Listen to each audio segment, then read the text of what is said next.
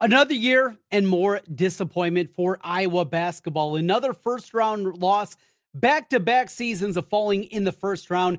A year ago, it was Richmond. This year, it is Auburn. The Hawkeyes, once again, can't get it done come March. We figure it out as we continue here on the Locked On Hawkeyes podcast. Our Locked On Hawkeyes, your daily podcast on the Iowa Hawkeyes part of the Locked On Podcast Network. Your team every day.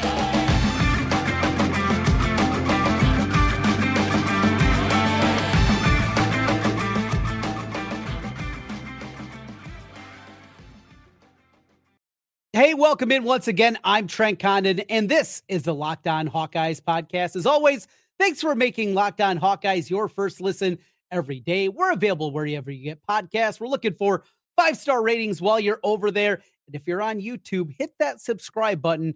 It helps us get in front of more Hawkeye fans. This episode is brought to you by FanDuel Sportsbook, official sportsbook of Locked On. Make every moment more. Visit fanduel.com slash locked on today to get started. Well, we get started today with more disappointment. Iowa falls in the opening round of the NCAA tournament to Auburn in a game that was wild, was interesting. You give up 52 points in the second half. Yeah, you score 49. That should be enough, but certainly wasn't in this one as Iowa was never able to get off the hump and, and over the hump. And, you know, I'm not exactly sure where today's podcast is going to go. We're just going to talk. And we're going to talk about this team. We're going to talk about this program. We're going to talk about the future. And and where we are with Iowa basketball. Before we get into the big picture stuff, though, let's take a look back and the way that it was. And Iowa in the first half of the game, very lucky to only be down five points at the half, 31 26. They're 0 9 from three. They're playing terribly. Early on, they do exactly what I told you yesterday in the podcast they should be doing. They're going inside, they're getting to Rebraca, they're going to Kris Murray in the paint, and then they completely go away from it. And we've seen this happen so many times with this squad this year. They do the things that make sense and then they go away from it and they start chucking. Now, ultimately, this was not a great three pointing team, shooting team this season for Iowa. Now, overall, the numbers are okay, adequate. The Hawkeyes this year, as it's currently set up, 177th in the country in three point shooting. That's not great. That's middle of the pack. Oh, we're talking about 300 some teams, 360 some teams now that play Division One basketball. Let's get the official 363. Long Island, your worst team. All right. So that's the number. They're in the middle. And yet they settle. You know, the thing that continues to drive me nuts about this Iowa basketball team and the program in general is the lack of toughness when things get difficult. Yeah, they had the comeback wins. Well, those comebacks are easy because things are going well. And, and I shouldn't say easy. That's not fair. Coming back like they did against Indiana and Michigan State and Michigan, that's not easy to do. I, I shouldn't put it in that terminology. But when things aren't going well, they just will. And we saw that again from Kris Murray.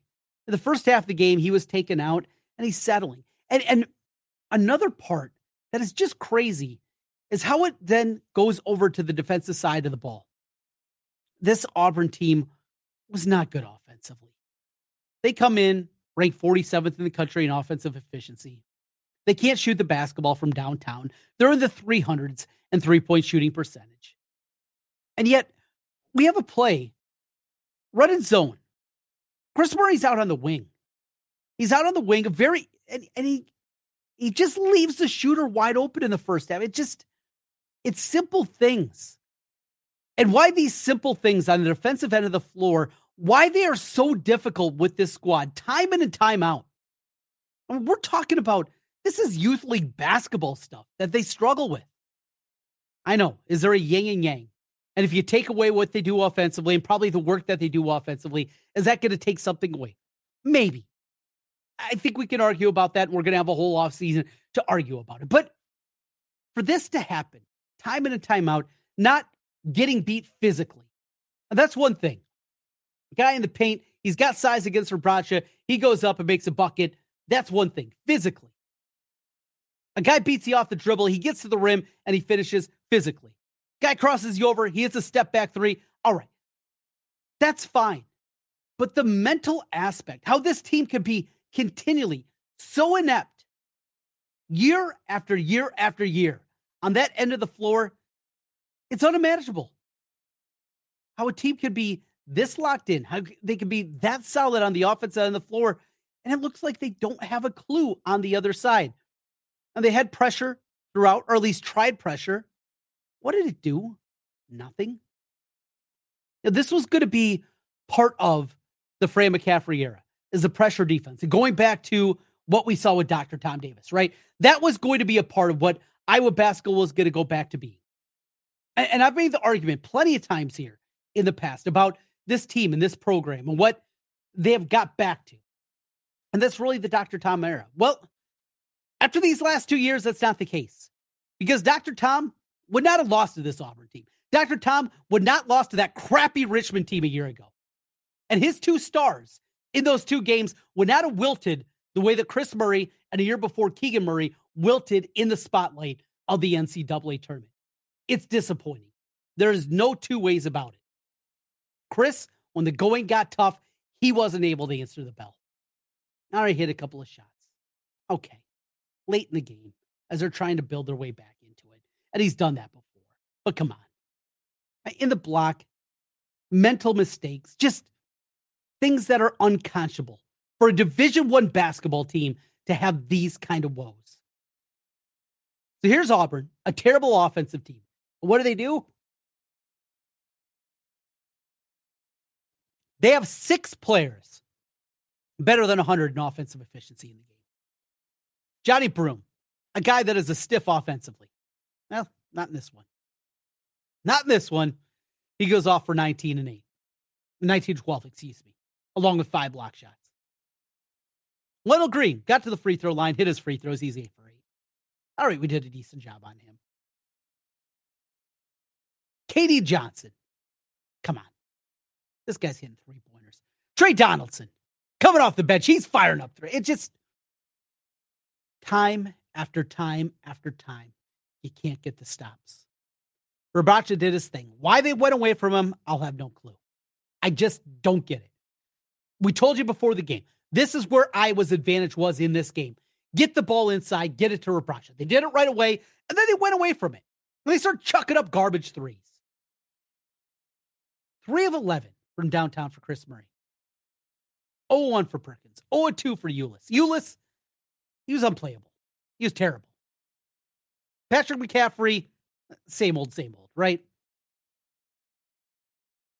In a game where Iowa only turns it over eight times, they only have 11 assists in the game on 28 made field goals.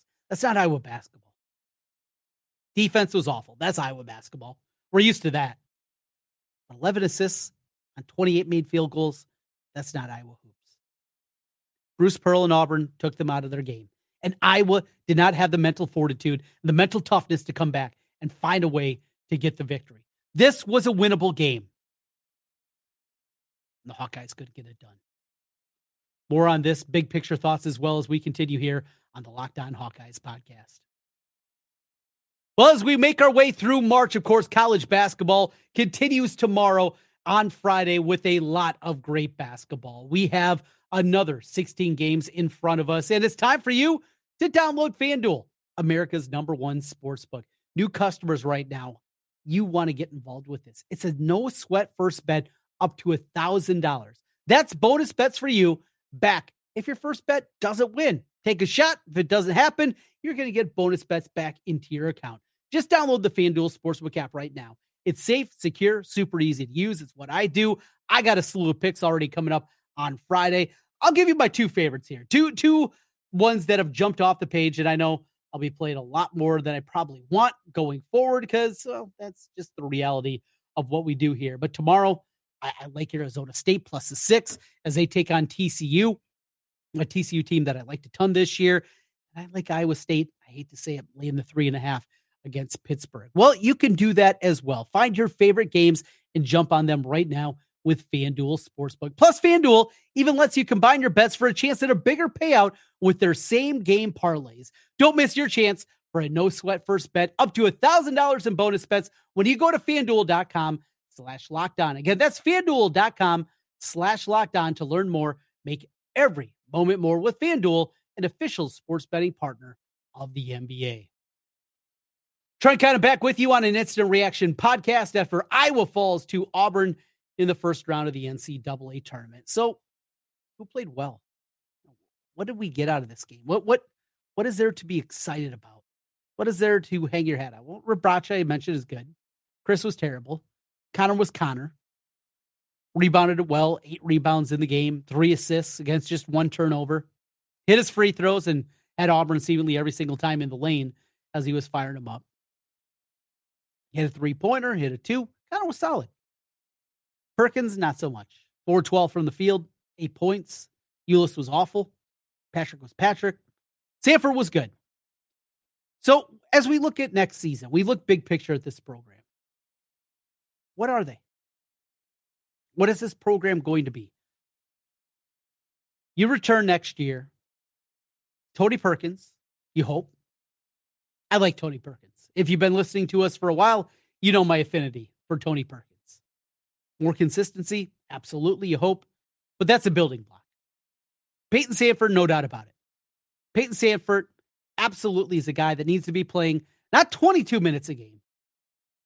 He needs to be playing 32 minutes a game, maybe more than that. He needs to be out there a ton more than what we saw to him next season. Patrick McCaffery, what's going to happen? What's he going to be? Patrick's Patrick. It's not going to change.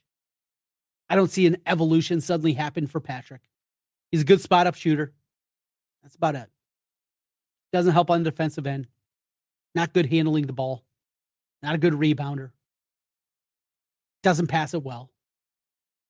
Patrick's Patrick. He's a good spot up shooter. That's about it.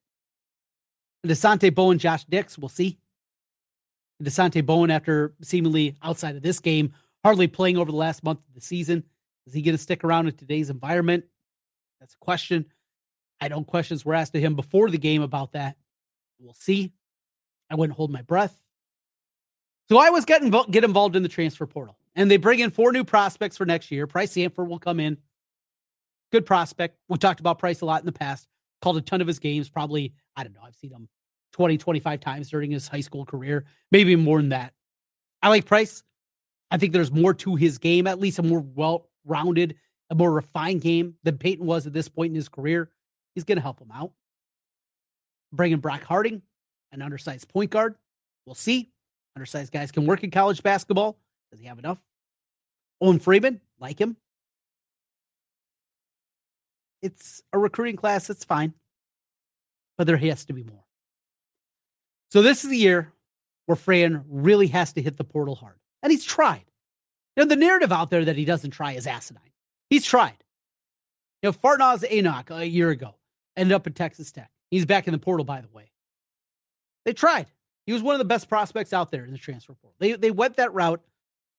They just weren't able to land him. Here is the good news. There is at least some NIL money here compared to what we've seen in the past. Iowa was not playing with a full deck a year ago. Now, maybe they compete.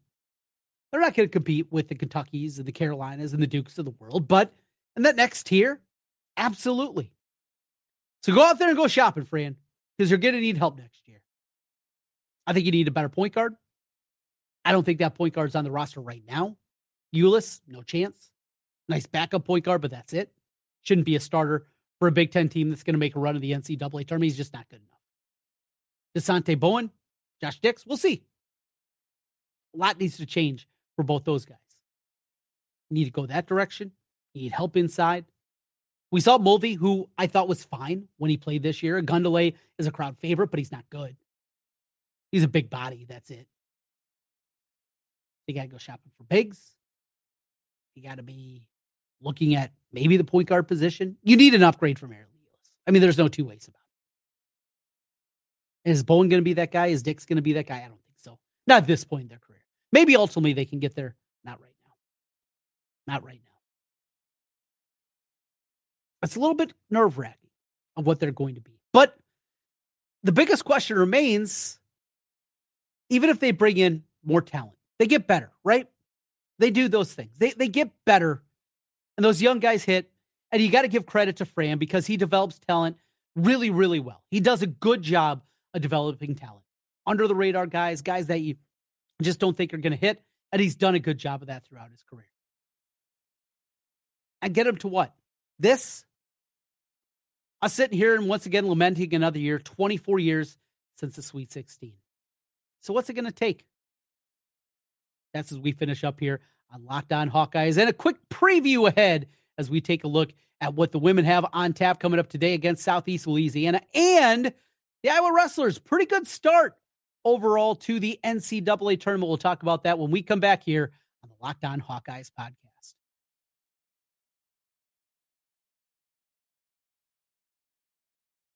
Trent Condon of back with you one final time on the Locked On Hawkeyes podcast. As always, thanks for making Locked On Hawkeyes your first listen every single day. Make sure you check out our brand new podcast. It's Locked On College Basketball. The time is right to hit that subscribe button right now for Locked On College Basketball. Everything you need to know about college hoops all in one spot. You can hear from all the big names out there, the experts, the insiders, coaches, and players with Locked On College Basketball. Available on YouTube and wherever you get podcasts. So we're talking big picture here. We're talking big picture about what this program is going to be going forward. Well, they're bringing talent, and Fran will coach them up, and they'll be great offensively. But they're going to be brutal on the defensive end year after year after year. The only times that I was finished in the top 50 of defensive efficiency in the Fran McCaffery era is when they had a good anchor on the back end of things with Adam Woodbury. And they had good perimeter defenders at that time. Gesell was a plus defender. Anthony Clemmons, Sap, he was very, very good on the outside. They had length with guys like Uthoff and on and on and on. They, they had the pieces to at least make them adequate. But you get into it needs to be better than just adequate. It needs to be more than that. And it comes down to scheme. And as I talked about at the top of the show today, it's not that they're physically getting beat. That's going to happen. And for a team built like this, that's going to happen that physically just times Guys make plays. Now, those guys have scholarships too. But they have to be better schematically. How many times does it look like they don't have a clue what they're doing in their zone defense? I told you the other day, Iowa has the third most zone defense run this year out of any, every NCAA tournament team. Of the 68 teams that advance to the bracket, Iowa was third in their zone. Yet they're bad at it and they're bad at man. What's their identity?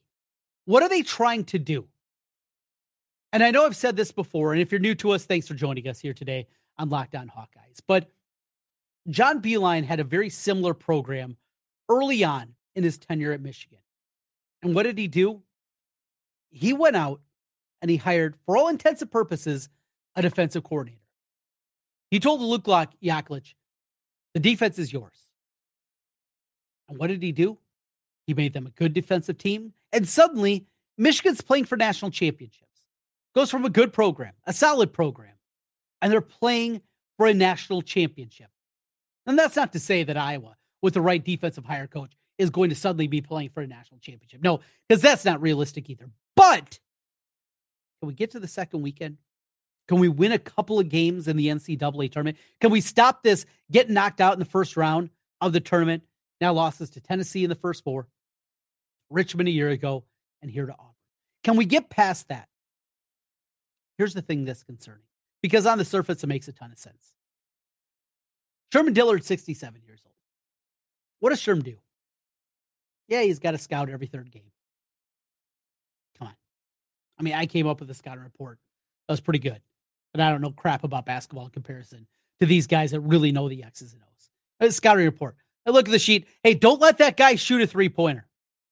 Hey, we're going to do this because their post offense isn't very good and their post defense isn't very good. And they struggle in this. It's, we're not talking riot, rocket science here. It's basketball, right? What is Sherm doing? What is the last prospect that we've heard that Sherm Dillard was the one that handled? He's well dressed, looks sharp, has a good time. That's Sherm. But if we're going to elevate this program, you got to make tough decision, decisions. And not only that, but here's a huge component to it. And let's just say that happens. Sherm retires, goes off in the sunset, does his thing. Okay. Is Fran actually going to bring in somebody that he's going to let actually be a coach? Or is it just going to be another yes man? Is it going to be somebody that has a background with him? From Courtney Eldridge to Matt Gatens to those guys. And not to say that them individually are yes men, but they're guys that played under them and they understand the circumstance. How about some new ideas? How about some new thoughts? How about at this point in your career actually making the tough choice? Something that's going to shake things up a little bit. It's something the Iowa program needs. I just don't think it's something the Iowa program is going to get. 19 and 14 on the year. Credit to getting here. The team I thought was going to be on the bubble. They were better than a bubble team, just a touch. In the tournament as an eight seed, top 32 seed. Pretty good. Pretty good. Can it be better? I think it can. Will it be better? I don't think we're going to get to that point. Iowa women open up their NCAA tournament run against Southeast Louisiana. They're a 30 and a half point favorite currently at FanDuel. They should run past that one and get the big victory in that one. We'll be back. We will have you covered. Instant reaction on that game, around a round of 32 game, a Sweet 16 game, a Elite Eight game, a Final Four game. Let's get there. Positivity on the women's side because, boy, this men team, they have me absolutely broken at this point in time. I love Iowa basketball. More than anything, it is my favorite sport. I'm a Bears fan. I haven't had a whole lot to cheer about since I was in kindergarten in 85. I'm a Twins fan. As great as a youngster, 18 consecutive playoff losses. That beats you down. Iowa football, we go back and forth with it. I love Iowa football. I love tailgating. I, I love everything with it. But Iowa basketball, it's different. I don't have the same level of frustration in any other sport and any other team that I root for than Iowa basketball. And I know it can be better. And, and I'm like many of you out there that want to see more. But we have to live in reality. Reality is he's not going anywhere. Fran's going to be here, and I'm okay with that. Just would love to see just a little bit of leeway, a little bit of open mindedness from Fran, because I think this program can take that step under Fran McCaffery. We're just so beaten down. Iowa women, as mentioned, they get Southeast Louisiana. Decent start overall for the wrestling team. Still going to be a very difficult, tall task for them to get by Penn State. We'll talk about that a little bit tomorrow and over the weekend going into the Saturday and the championship round. I'm out of time. I am out of breath. I am blood pressure elevating.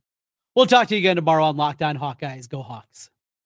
March Madness is right around the corner. If you want to win your office pool, you need to stay caught up with all the college basketball action with the Locked On College Basketball Podcast. Every Monday, Andy Patton and Isaac Schade recap the biggest stories in college basketball, keep you up to date on the NCAA tournament bubble, and get you ready for the upcoming week of games.